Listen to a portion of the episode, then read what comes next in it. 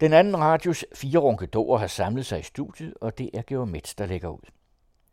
Velkommen til runkedorerne. Vi er samlet igen. Vi er 4. Jens Raahauge, Egon Clausen, Nikolaj Iversen og mig selv, GeoMeds. Og vi, som sædvanligt har vi jo taget fat i nogle fagbøger, som vi skal diskutere. Jeg kan se på det hele, at et par af dem er nogle meget store nogen, og derfor kan vi lige så godt begynde med den største. Egon, vil du ikke lægge ud med et værk, som jeg kan se herfra, handler om den danske hede? Ja, det er et pragtfuldt værk, som er så flot illustreret, og det hedder Heden, og det forfatteren er Hans Jørgen Degn, og han har været biologisk konsulent i det nu hedengangne Ringkøbing Amt. Og han ved rigtig meget om heden, både som naturfænomen, men også som kulturfænomen. Og han beklager meget, at den danske hede, eller den jyske hede, er ved at forsvinde. Og det skriver han om, men samtidig så får man i den her bog en gennemgang af både hedens kulturhistorie, og det planteliv, og det dyreliv, der er på heden. Og jeg er jo i den alder og født i den egn af Danmark, hvor der var rigtig meget hede. Og da jeg var barn, der var der urfugle ude på Lønborg-hede, som han også skriver om her. Det er der sandelig ikke mere. Og der er heller ikke ret meget tilbage af Lønborg-hede, og det skyldes grådige og ubetænksomme landmænd, som på trods af fredning alligevel har været inde og vende med en stor plov inde på Lønborg-hede. Og jeg sidder også her med et luftfotografi af en anden hede, som jeg også kender. Den hedder Nørholm-hede. Den ligger ved en herregård nede ved Varde. Herregården var ejet af en frøken, som boede sammen med en anden frøken, som var en af Grundtvigs børnebørn. Og de skrev vers, og de dyrkede musik. Der var et stort hedeareal, og det fik hun fredet. Og hun fik det fredet så grundigt, at der stod, at der må aldrig nogensinde gribes ind i det her område. Og det betyder, at heden er forsvundet. Det kan man se på det her luftfotografi, fordi man ser simpelthen et fotografi fra oven af en plantage med føretræer og grantræer og sådan enkelte brune pletter, hvor der er noget lyng, der kæmper for at overleve det. For sagen er jo, at heden, vi tror, vi kender den, det er ikke et naturfænomen. Det er et kulturfænomen. Lyngen skal slås. Lyngen er en plante, som opnår en vis alder, og så visner den. Ja, i gamle dage, der brændte man jo heden af. Og det betød, at så kunne de der frø fra de tidligere lyngplanter, de kunne så få lov til at spire igen. Og sådan blev heden holdt ved lige som en ganske speciel kulturart. Og hvis I nogensinde har set en hede, der blomstrer, så vil jeg altså påstå, at det glemmer I aldrig. Det er et helt fantastisk syn. Men selv når heden er i krise, så er det også på grund af, at det danske land har ændret sig, altså der er kommet flere dyrkede arealer, men selve den regn, der falder ned, den er også meget mere næringsrig, og det betyder, at græsser og andre planter, de rykker ind på de der arealer, hvor der groede lyng, og de kan klare sig bedre, fordi nu får de den næring, som de har brug for. Der er især en, han kalder for, som hedder Blåtop, en græsart, som egentlig er meget flot også, men hedelyng er det ikke, og det beklager han jo meget i den her bog. Og det interessante er sådan set også, at heden som nationalt fænomen, eller som jysk i København, der har man stadigvæk den opfattelse mange steder, at i Jylland, der er der hede og hedebønder, og hvis det ikke er sådan i konkret forstand, så sidder det i hvert fald inde i hovedet på folk. Stadigvæk det der hedelyng og halm i træskoene og sådan noget. Man siger også i København, at det var noget så smukt. Det er det jo sådan set også, det har sin egen skønhed. Men det hænger i meget høj grad sammen med, skriver han her, eller påpeger han her, at efter 1864, da vi jo tabte endnu nogle dele af det danske kongerige, så kompenserede man ligesom med at lave en national fortælling, som både bestod af tekster, men sandelig også billeder, og der var så malere i København, som gjorde det til en levevej og rejse til Jylland, især når lyngen blomstrede. Og så malede de nogle af dem nogle rigtig flotte malerier, og som blev umådeligt populære i det københavnske borgerskab, men som jo også har spredt sig sådan, så det er den opfattelse af den jyske natur, det tror man. Og det har jo ikke noget med natur. Det har, jo, det selvfølgelig har det med natur at gøre, men det skal holdes ved lige. Jamen, det er jo en omrindende økologisk katastrofe. Ja, fordi det er det. Det er på grund af svejtebruget. Det er jo derfor, det er opstået. Ja, det er også på grund af det. Det er fuldstændig rigtigt. Og hvis, som sagt, heden bliver overladt til sig selv, så dør den. Den skal passes og plejes, som det kulturapparat, der er. Han slutter bogen her. Han er meget ked af det her. Det kan man tydeligt mærke. Men altså, som sagt, I kan se her, det er virkelig flot med fotografier og gennemgang af historier og påvisning af planter og dyreliv og hvad det skal til for at bevare heden og gennemgang af forskellige heder, Dejbjerg-hede, Lønborg-hede, Randbøl-hede, Nørholm-hede og Borges-hede, som er jo lagt ud til militærområdet, og der kan man nok forestille sig, at det er en af de hedearealer, som får lov til at blive bevaret. Og så er der også en hede, der hedder Kald Smerskhed. Jeg kender alle de der heder. Så derfor så er det sådan set måske også en lidt del af mit eget hjerte, jeg taler om. Men han slutter med at gøre opmærksom på, at planter og dyr, det ved man da, hvad er. Deres adfærd kan beskrives og beregnes, så man ved simpelthen, hvad man kan forvente af planter og dyr. Men med mennesker, der er det helt anderledes. Menneskene, de er fuldstændig uforudsigelige, og de påvirker jo politikerne. Og det er så dem, der afgør, hvad samfundets ressourcer skal anvendes til.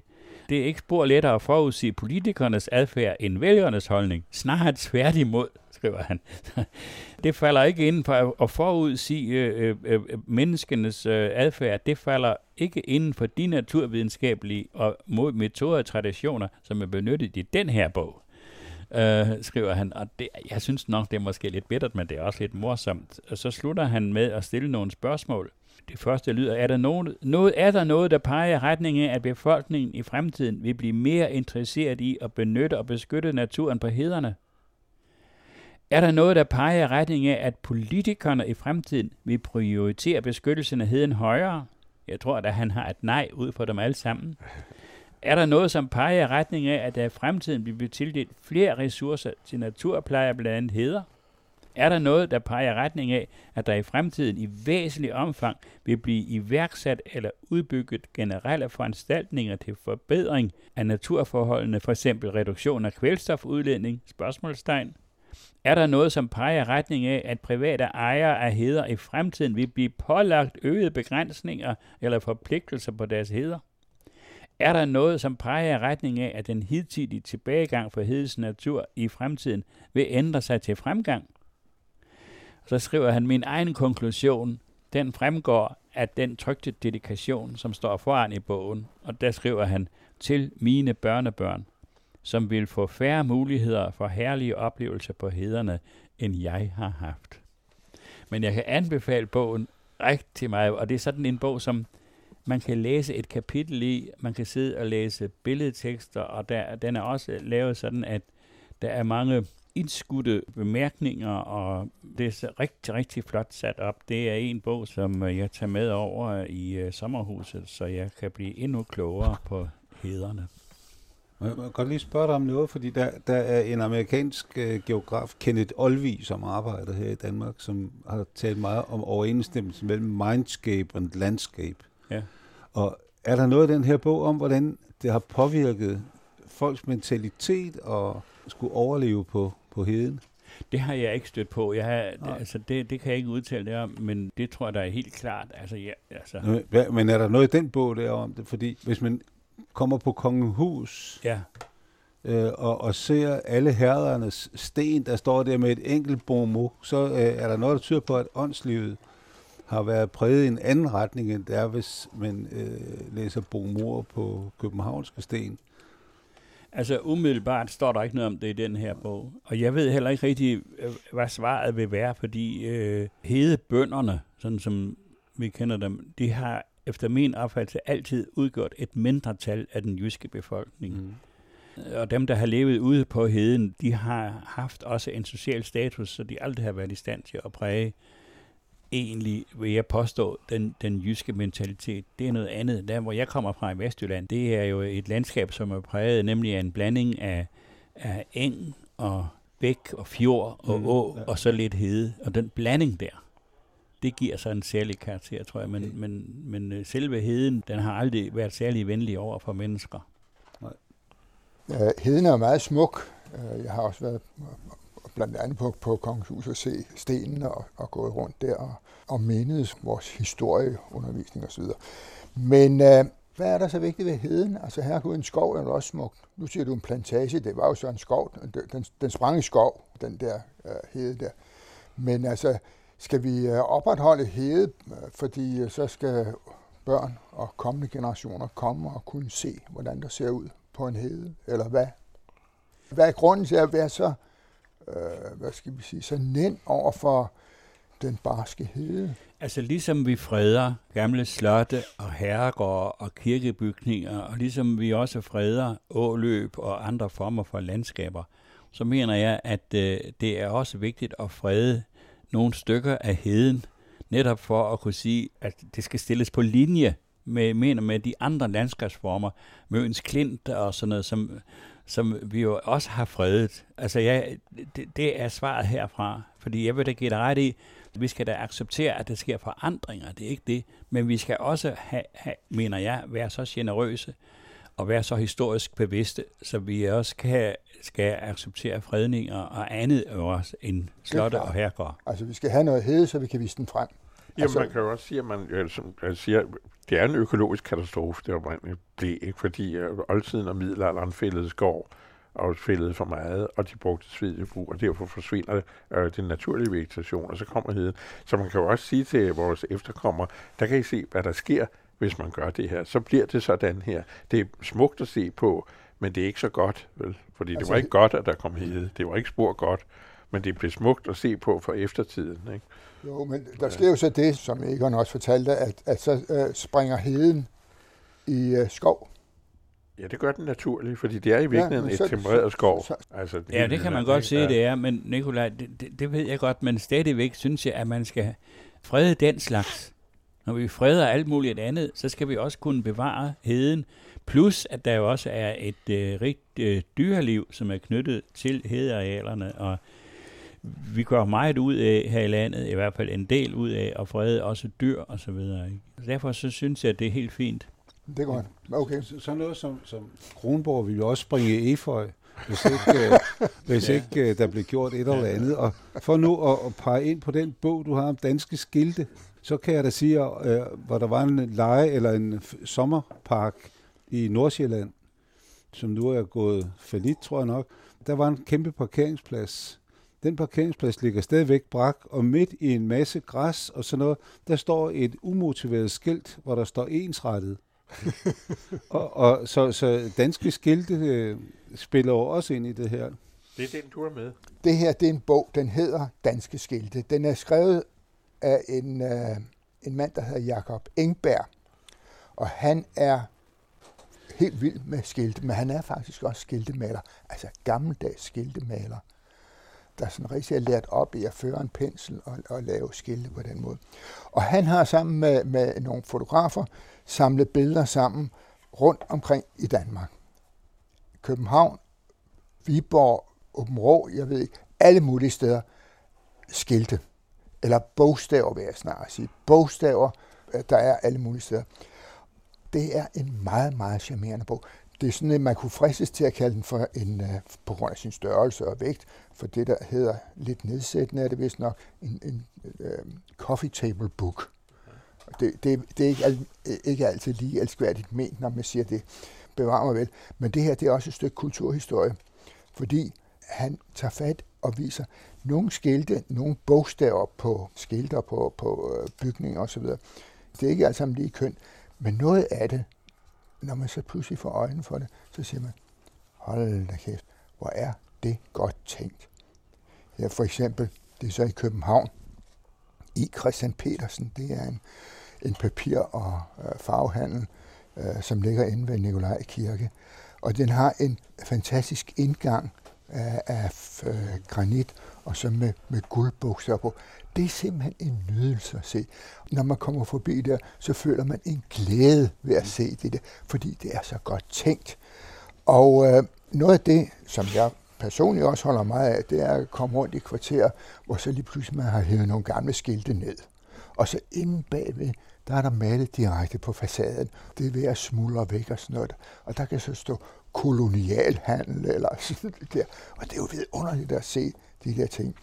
Hotel Dagmar i Ribe har et pragtfuldt skilt over, eller det er faktisk nærmest muret ind i facaden over døren, hvor der står Hotel Dagmar, og lige på den anden side af Hotel Dagmar, der har vi Vejs stue, et meget berømt værtshus i Ribe, hvor vægteren kommer hver aften, inden han skal ud og lægge folk i seng. Noget af det nyere er inde på Amagertorv i København. Der ligger en moderne, meget chic café, hvor folk kommer, de mennesker, der har solbrillerne oppe i håret og sådan noget der. Og den hedder Café Norden, og det er sådan et meget hipst sted. Men bogstaverne, de har sat på derovre, det er faktisk godt tænkt på Café Norden, fordi det har den der Art Deco-stil, som altså den stil der tilbage for 100 år siden. Der er i Algade i Aalborg, der er en kaffe, te og chokoladeforretning, som har de fornemmeste skiltning. Og for det ikke skal være løgn, så er de virkelig noget i den forretning, for de har fastholdt deres gode gamle kaffemøller i vinduet. De der store hjul, man kan se, hvor de møllede kaffen i sin tid. Perks te handler også med, fordi de har de der meget fine guldbogstaver, der sidder direkte på vinduet. Det var min farfar, der havde ene agentur på dem. Nej. Det var det, der hed gyldne konvekser. Okay. Han blev ret holdmand ved det. Desværre så spekulerede han noget i guldminer i Sydafrika, som ikke var der, så der var ikke så stor en arve efter. Men han havde faktisk en agentur på de der hed gyldne konvekser, og det er det sidste sted, de er i hele landet, så vidt jeg ved. De der fine bogstaver, ja, der står de, der er de. Du kan se, det er min farfar, der har importeret dem fra Amerika. Ja. Og han havde et stort sortiment i dem. Jeg har stadigvæk kataloget over dem, som man kunne dele rundt. Og så var han gode venner med Alfred Smith, og han lavede product placing for ham og alt muligt. Okay. Men det var først min farfar, og det er jeg meget stolt af, at han er kommet med i bogen. Ja. Der. Er han også nævnt ligefrem? Det er jeg ikke sikker på, han er. Jeg beklager meget. Men Nikolaj, hvad er det så det sørgelige? Der skal også være noget sørgeligt. Det sørgelige i det er, at et håndværk som skiltemaling, det er ved at forsvinde. Der er jo ikke skiltemalere mere. Hvorfor skulle der være det? For du har jo en computer, og så sprøjter du ud på laminater, og jeg ved ikke hvad. Og man kan vælge tusindvis forskellige skriveskrifter, den ene mere rædselsfuld end den anden. Og det klæber man så op alle mulige steder. Derfor er der god grund til at holde fast i det, der er, og nu her for eksempel også Palace Hotel, som jo i sig selv jo er en fantastisk bygning med vidunderlige bogstaver på. I Grønnegade i København, der er Farve- og Fernisfabrik, de forenede malermesters farvemølle. Den eksisterer ikke mere. Der er til gengæld kommet en restauration, nydelig restauration, men de holder fast i, at skiltet stadig skal være der. Gudskelov, fordi det er jo en fornøjelse at se det. Der er én ting, jeg mangler. Nej, jeg mangler det ikke, fordi der er så meget, og det er så smukt lavet alt sammen, og det er sindssygt godt fotograferet. Men jeg vil godt nævne, en af de store designer, han hed Knud W. Engelhardt, og udover at han tegnede sporvognen, så tegnede han gadeskiltene til Gentofte Kommune, og alle, der bare kom i Gentofte Kommune, ved, at over i'erne og j'erne, der er der lille rødt hjerte. Ja. Og det er jo fantastisk tænkt sådan noget, ikke? Altså, man bliver jo glad, når man ser det. Ja. Og det kan jeg så sige om den her bog, få fat i den er virkelig værd at sidde og kigge i, og man bliver så glad. Og en ting mere, man bliver så inspireret til at gå ud, når man går i byrummet, at kigge og se skilte.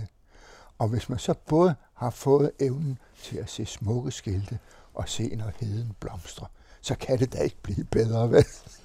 Jeg tænker på, at der er mange steder, hvor der er nye skilte. Altså, det er der jo trods alt, ikke? Så står der jo for eksempel Birtes pølser, og så er der en apostrof, og det er sådan set forkert på dansk. Ikke? Men jeg er selvfølgelig meget over det, fordi hvorfor gør de det egentlig? Altså, jeg har også en god ven i Helsingen, hvor jeg bor i nærheden, som har sat vores gardiner op, og det hedder Leifs gardiner med apostrof, og det ved man jo er forkert. Men så har jeg tænkt længe over det, så tænkte jeg, jamen, sprogligt, den slags sproglige ting opstår jo, fordi der er et behov. Og på en eller anden måde er der en vis logik i det, fordi det er ikke Leifs gardiner, den har han hængende hjemme hos sig selv. Det er Leifs gardiner, som man kan købe. Det er sådan en eller anden form for meddelelse. Og jeg har prøvet at præsentere ideen for Jørgen Lund, og han var ikke særlig begejstret for den. Men jeg synes ikke, han kom med et rigtigt modargument. Det er jo noget, der samler på engelsk. Ja, det er det selvfølgelig. Og det er jo det, der hedes, eller ja. Hans, og det har vi jo egentlig også på vestjysk. Der kan man også sige, at det her, det er Peter Hans hat. Ja. Og så på dansk, der har man så slettet det der han, og bare gemt s'et, så det er Peters hat. Ja. Men i England, der har du stadigvæk bevaret det der lille apostrof som et minde om, at der var engang sådan en betegnelse af en han eller en hun. Så er også Emils pølsevogn nede ved Strandbanen, og jeg er imod det. Jeg synes ikke, han skulle have det der, den der apostrof. Jeg vil sige, du har malet det ovenkøbet. Du har malet det. Det skal jeg snart have inde hos mig selv. Det er jeg så glad for. Det er jeg siger, der er stadig en logik i det. Det sådan noget opstår ikke. Vidste, der er en logik i det. Det er ikke helt åndssvagt. Og det er ikke fordi nej, men det er engelsk. Ja, det er engelsk. Altså ud med det Brexit. Men jeg holder også meget af at se sådan skilte. Jeg vil godt lige nævne et af mine yndlingsskilte, som desværre ikke eksisterer mere, fordi butikken er lukket. Det er i Kongens Lyngby. Og det var et skilt ud fra en ostehandel, hvor der stod: "Hvad hønen er for hanen, er Helges ost for ganen." Og det, jeg synes simpelthen, det er på et højt niveau, det der. Altså, det er jo nødt til at gå sådan, fordi der er ingen butikker, der eksisterer så længe, så granithuggeren kan nå at lave bogstaverne. Altså, man skifter ejer hele tiden, man lukker, man skifter navn og så videre. Så det springer ikke i skov, det springer i graffiti, og det springer i selvskrivning eller i computer. Ja. Oh, det gør det, ja. Altså... Ja. Altså, han har sagt, gudskelov har vi jo stadigvæk stenhuggere, som skal lave gravsten, og selvom det er ved at gå lidt tilbage, det der med at få en sten på graven, ikke? Nu skal man i fællesgrav og så videre. Men man kan jo gå en tur på en kirkegård, der kan være en stor oplevelse at gå på kirkegård, og der kan man jo se meget, meget smukke ting, der er lavet, graveret ind i sten. En af mine yndlingskirkegård, det er selvfølgelig Vesterkirkegård i København, som jo er en gigantisk kirkegård. Der skal man tage cykel med, hvis man vil rundt der, men der er jo virkelig noget at se på.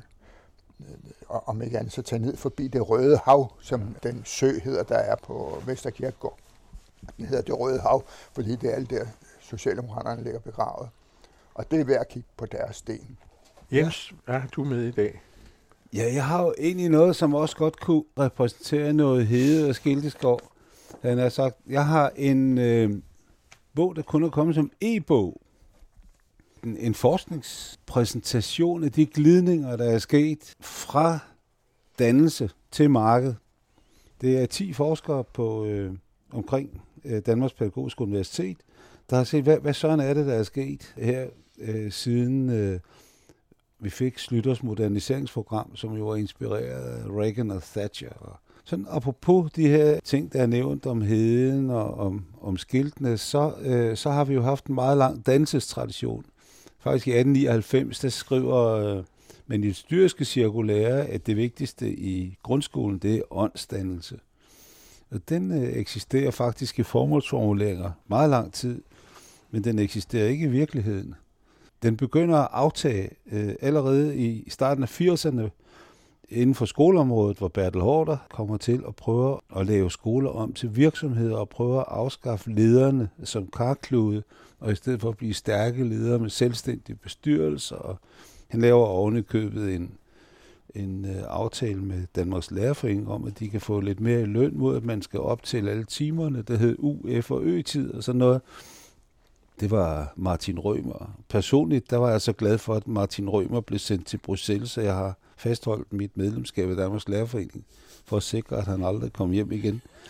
Men det, der sker, er, at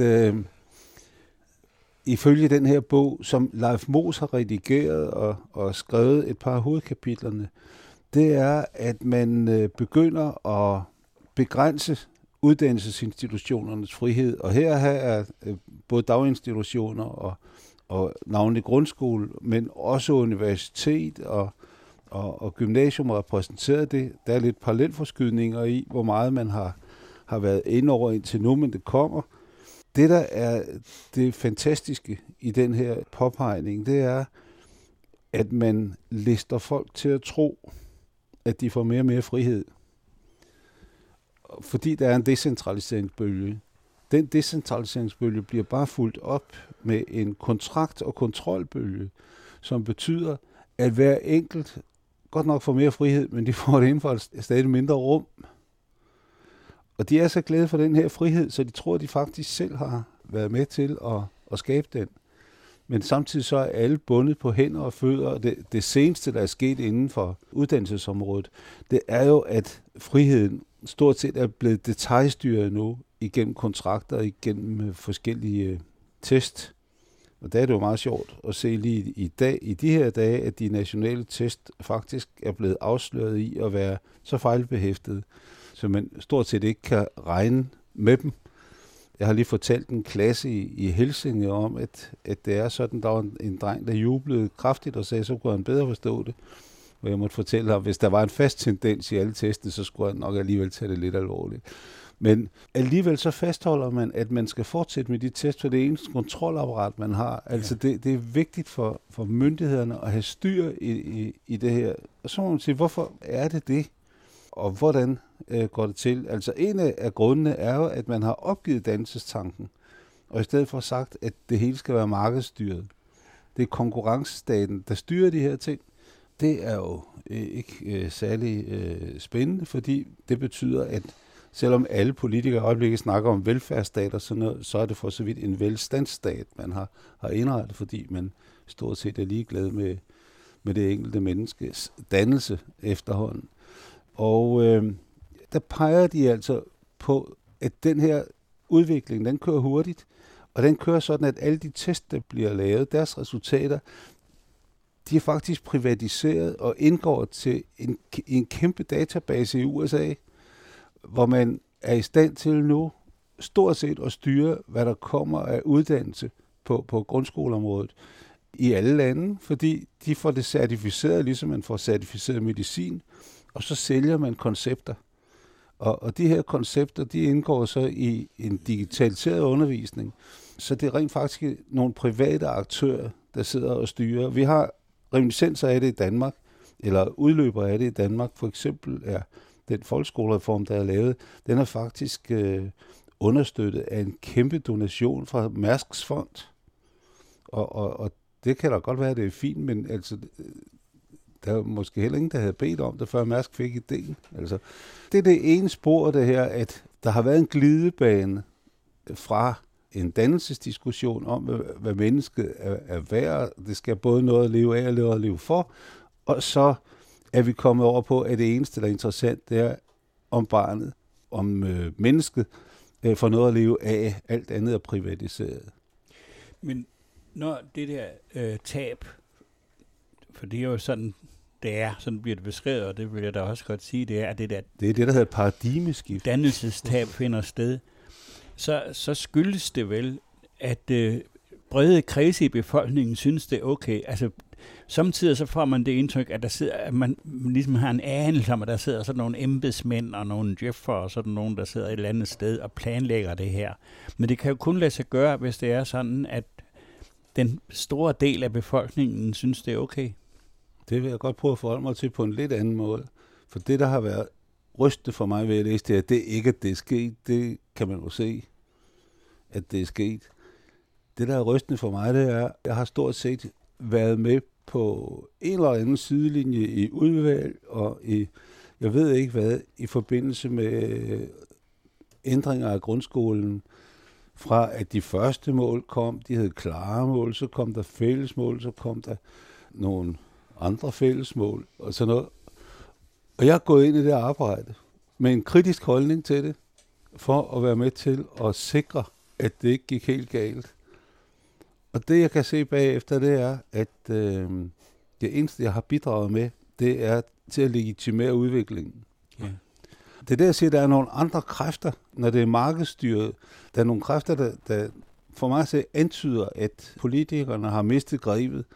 Der er nogle kræfter, som i markedet, som gør, at det her kan lade sig gøre med to begrundelser. 1. Folk har fået flere penge. De har fået en højere levefod. Koste hvad det vil for verdens ressourcer og sådan noget. 2. Man har sat nogle sprogfolk til at lave en modernisering af sproget, som gør det meget svært at være imod det. Man pokker imod alle de her ting, som de kommer og tilbyder. Kan du konkretisere det med at du siger, med at lave et sprog til, så man æder det om en sådan sige? Det kan jo godt være. Hvem er imod, at børn skal være så dygtige som muligt? Ja. Den holder jo ikke over for det, man kalder banalitetstesten, vel? Men det er da lige meget. Alle har lappet den i sig. Den står på alle skolers hjemmesider. Altså jeg siger bare, at de laver nogle punchlines, så man kan se, at det her, det kan folk ikke sige nej til. Så banalitetstesten er for så vidt glimrende i den forstand, at den fortæller, hvad det er, folk ikke kan sige nej til. Jeg synes, det her det er en af de uhyggeligste læsninger, jeg har været med til. De kalder den glidninger, fordi de siger, det er kommet umærkeligt. Jeg synes, det er værre. Jeg synes, vi er nogen, der har haft øje for, at det var på vej, og har blandet os i debatten, og tilsyneladende har gjort, at det er glidet bedre ned. Kan man gøre noget ved det, om jeg så må sige? Altså, det er jo det der klassiske spørgsmål, når journalisten ikke ved, hvad han ellers skal spørge om. Hvad kan vi gøre ved det? Altså, jeg tror på, at der er nogle modbevægelser, men det har trods alt holdt siden 80'erne, ikke? Hvor Thatcher og Reagan faktisk outsourcede hele det fællesskab, som hvor staten var en garant for fællesskabet, det outsourcede de, slagtede de fagforeninger, der var. Men vi kan jo se, det her er jo kun et udtryk for, at PostNord ikke er blevet bedre end det kongelige danske postvæsen, og så videre. Det er jo en generel derud, kan man sige, som Bjarne Corydon lige har sagt, han håber, vi får en statsminister næste gang, der vil fastholde konkurrencestaten. Det der er problematisk, det er de eneste, der i øjeblikket råber højt om det. Det er det yderste højre til synlædende. Råber højt på hvilken måde? De samler sig nu og for eksempel omkring EU-valg og sådan nogle ting og sager, og det er jo for at gå imod, siger de, nogle af de her ting. Det er også, de her pukker lidt på dannelsesidealet. Ja. Det kan man så diskutere, ikke? Men altså, der er jo en ting i vores skoletid, som jo ligger tilbage i yngre jernalder efterhånden, der var det jo sådan, at der også var et hensyn, som lå ud over dannelseshensynet, nemlig et erhvervsmæssigt hensyn. Altså den rædselsfulde skole, jeg gik i gymnasiet i den første tid i hvert fald, der var det sådan, at vi jo faktisk skulle uddannes til enten kontorchefer i Kirkeministeriet eller til højesteretsdommere. Det var sådan set målet. Det var det offentlige mål med de her uddannelser. Så den styring har der jo sådan set altid været. Nej, den har været der indtil demokratibølgen fra 1956. Men altså det, der har været de to ben, der hele tiden har været, det har været, at man skulle uddannes til at have noget at leve af, og man skulle uddannes til at have noget at leve for. Ja, det sidste, det var svært at få øje på Frederiksberg Gymnasium, men... Ja, men det kan jo finde masser af eksempler på. Hvis du kigger på nogle af de andre erindringer fra gymnasietiden der, så... Der kan man se, for eksempel Johannes Møllehave har skrevet om Johannes Nørvig, at de her vidder, der blev åbnet i gymnasiet, fordi han havde en rabiat lærer. Ikke? Og sådan vil det vel altid være i skolen, at det er enkeltpersoner, der går ind. Men tendensen har trods alt været i den danske skole, at man har gået på to ben. Det eksisterer ikke ret meget mere. Altså for mit vedkommende vil jeg lige sige, at de skoler, jeg har gået i som barn, og især som ung, de har simpelthen været øjeåbnende institutioner for mig, og der har været lærere, som har givet mig nogle rigtig gode skub og støtte, som jeg ikke har ville være foruden. Altså det vil sige, at jeg har meget grund til at være taknemmelig. Ja, men jeg kan fortælle den modsatte historie, men jeg bliver alt for tragisk, hvis jeg skal til at berette om det. Jamen, I kommer fra byer, ikke? Og så kommer fra byskolerne. Men jeg vil lige sige, at der er jo også, hvad skal vi sige, en tendens, og det som blandt det, man kunne kalde de mest velbjergede, det er jo, at der efter 2. verdenskrig, besættelse og så videre, hvor du ganske rigtigt siger, at det var der, at demokratiet egentlig slog igennem i Danmark, ikke? Der blev jo en opblomstring af efterskoler og højskoler, folkeuniversiteter om, hvad skal vi sige, alt det, som jo i virkeligheden er noget, der peger den anden vej. Ja. Men det er blandt de mere velsituerede økonomisk og mentalt og så videre.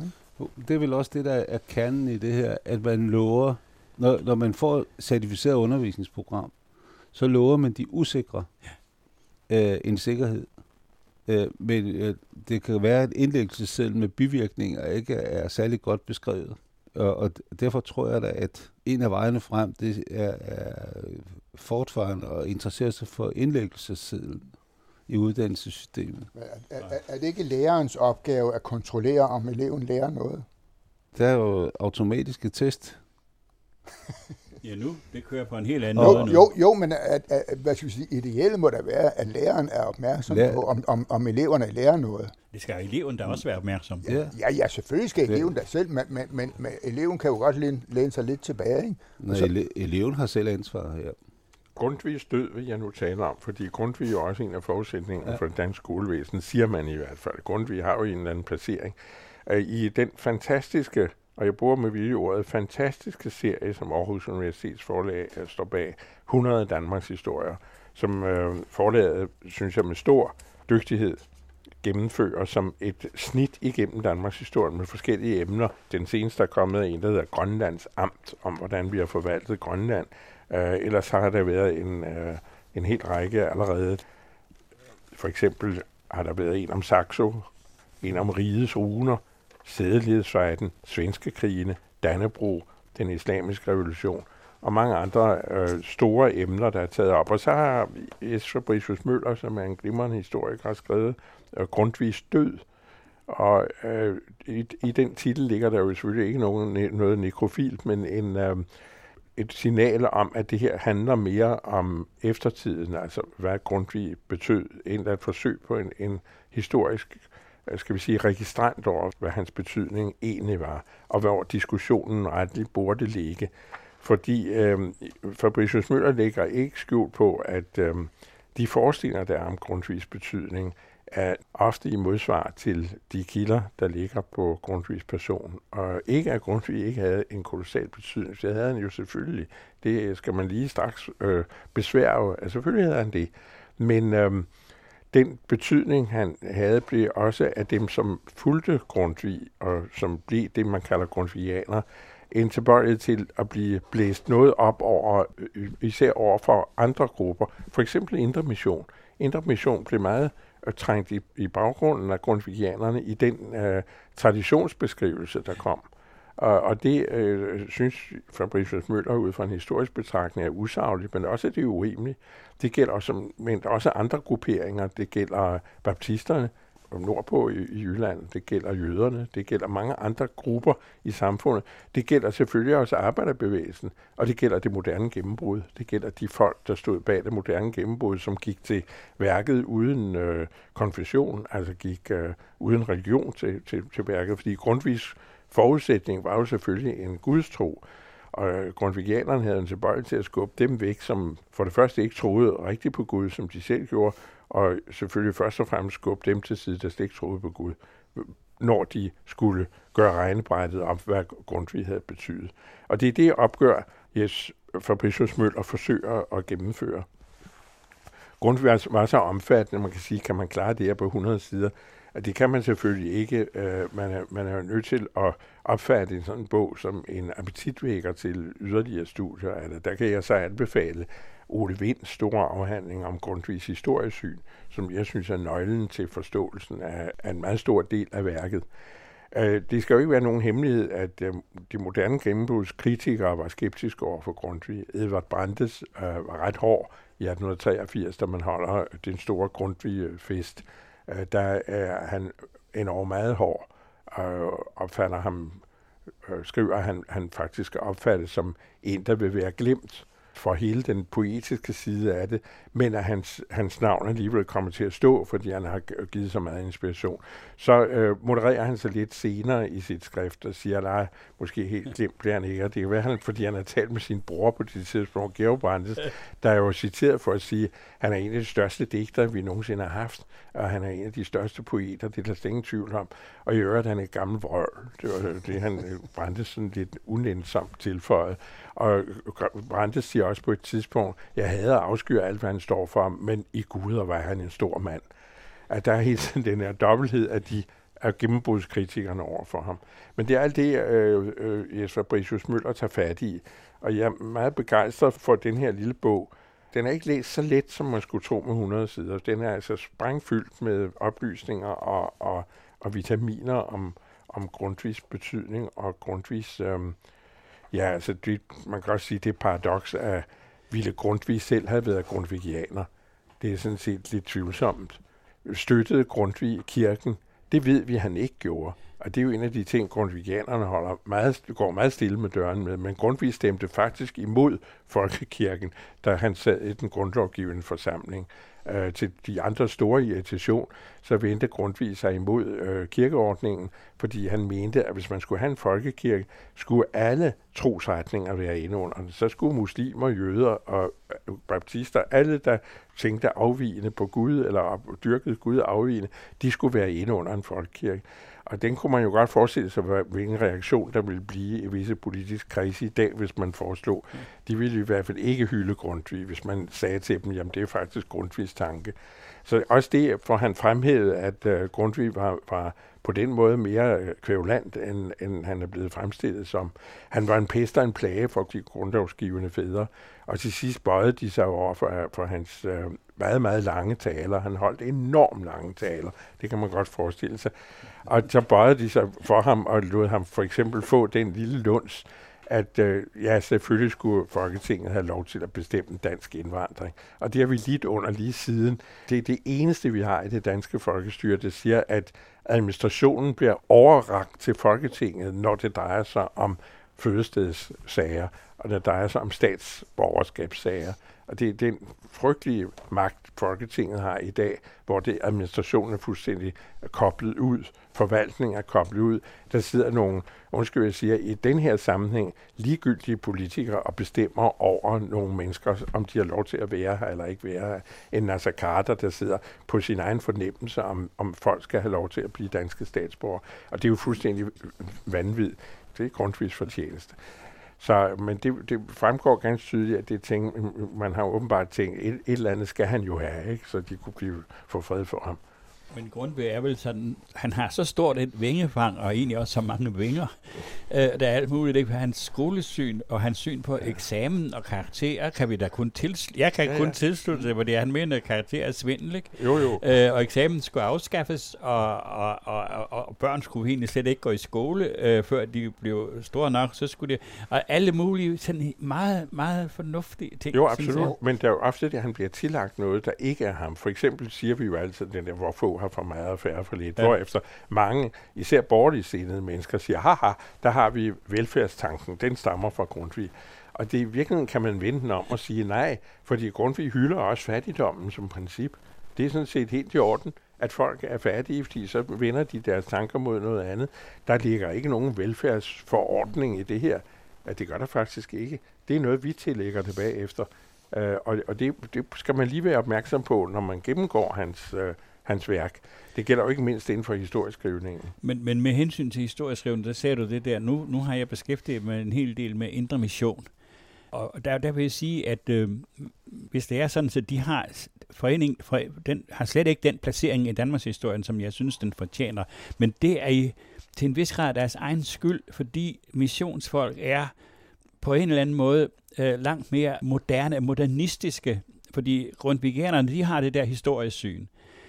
Det har Indre Mission ikke. For dem handler det om fremtiden. Den evige frelse, men det handler om fremtiden. Og jeg har været over, da jeg skrev den der bog om Wilhelm Beck, der var jeg så over i Fredericia på hovedkontoret nede i kælderen, hvor de har deres arkiv. deres historiske arkiv, hvor de opbevarer simpelthen helt utrolige dokumenter altså fra begyndelsen og sådan noget. De ligger nede, godt nok er skabet til synligheden af brandsikkert, men det var ikke låst. Og på hylderne, der lå bøgerne lå sådan set og flød, og det interesserer dem ikke. Min kone og jeg vil have rundt og besøge indre missionske menigheder i København, fordi der er sådan en speciel arkitekt, vi har sådan fuldt. Og der kommer vi så til de steder, hvor der sidder indre mission, og jeg spørger, om den her arkitekt, der har bygget den her kirke, kan I sige noget om ham? Nej. Det kan de ikke. De er generelt ikke interesseret i, og derfor så har de heller ikke skrevet deres egen historie. Der er nogle ganske få, der har forsøgt at skrive deres historie, og de har næsten alle sammen været dele af bevægelsen. Det vil sige, at den historieskrivningen er ikke fri. Og det er så blevet overladt nemlig til fagforeningsfolk, fordi man husker på, altså, de kæmpede jo, de to retninger kæmpede jo om folkets tilslutning. Og derfor så fagforeningsfolk og Hans Kirke og sådan noget, de lavede jo ikke skjul på, at Indre Mission, det var noget af det forfærdeligste, der fandtes. Og den er rigtig slået igennem. Den bliver jo gentaget næsten hver eneste dag. Men det er jo så det, der har betydet, at de heller ikke har fået æren for meget af det, som for eksempel var andelsbevægelser og den slags også lokale initiativer. Og der har man så skåret over en kamp i den mere vulgære historieskrivning og sagt, eller altså den mere dag-til-dag historieskrivning, den ikke særlig udforskende historieskrivning, og sagt, jamen det var grundtvigianernes fortjeneste her, og det er der overhovedet ikke. Det var meget mere kompliceret, og det er det, han gør. Og det har også betydet noget i afholdsbevægelsen, og den havde en stor betydning til at rejse et folk. Ja. Jeg vil lige sige, med hensyn til Grundtvigs skole, betydning for skolen, der bliver man nødt til at nævne i samme åndedrag Christen Kold, fordi det, hvad skal vi sige, det var Christen Kold, der fik sat styr på det tankegods Grundtvig havde. Altså Grundtvig, han var vild i varmen, ikke?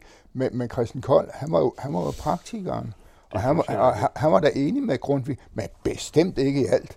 Nej, du har helt ret. Altså hele højskolebevægelsen er man også nødt til at tage op til revision, hvis man siger, at det er Grundtvigs folkehøjskole. Det passer ikke. Nej. Det er nogle praktiske folk. Og man kan måske også godt forestille sig, uden at jeg skal gøre mig til ekspert i det på nogen måde, men man kan sagtens forestille sig, at Grundtvig også har været imod nogle af de træk, der har været i folkehøjskolen. For eksempel de praktiske fag. Han har jo næppe haft en forestilling om, at de skulle være i det omfang.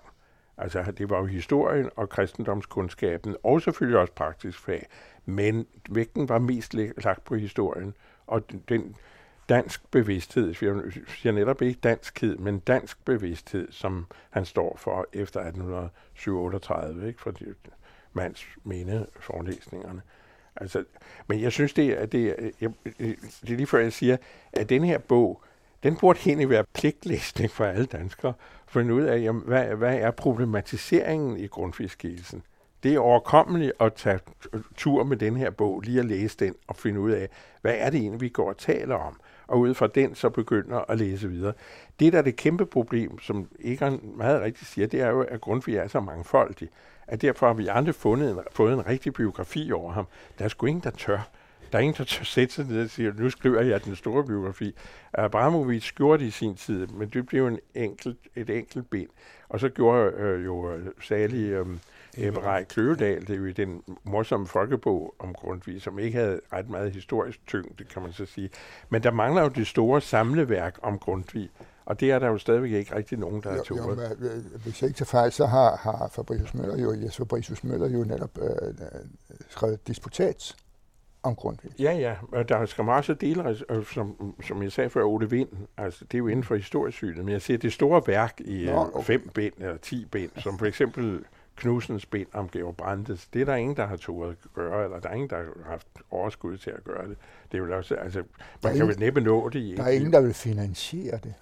Jo, det tror jeg. Tror du det? Ja, det tror jeg. Hvis der virkelig var nogen, så ville man nok kunne få det finansieret, men det er et spørgsmål, om nogen vil sætte sit liv ind på det.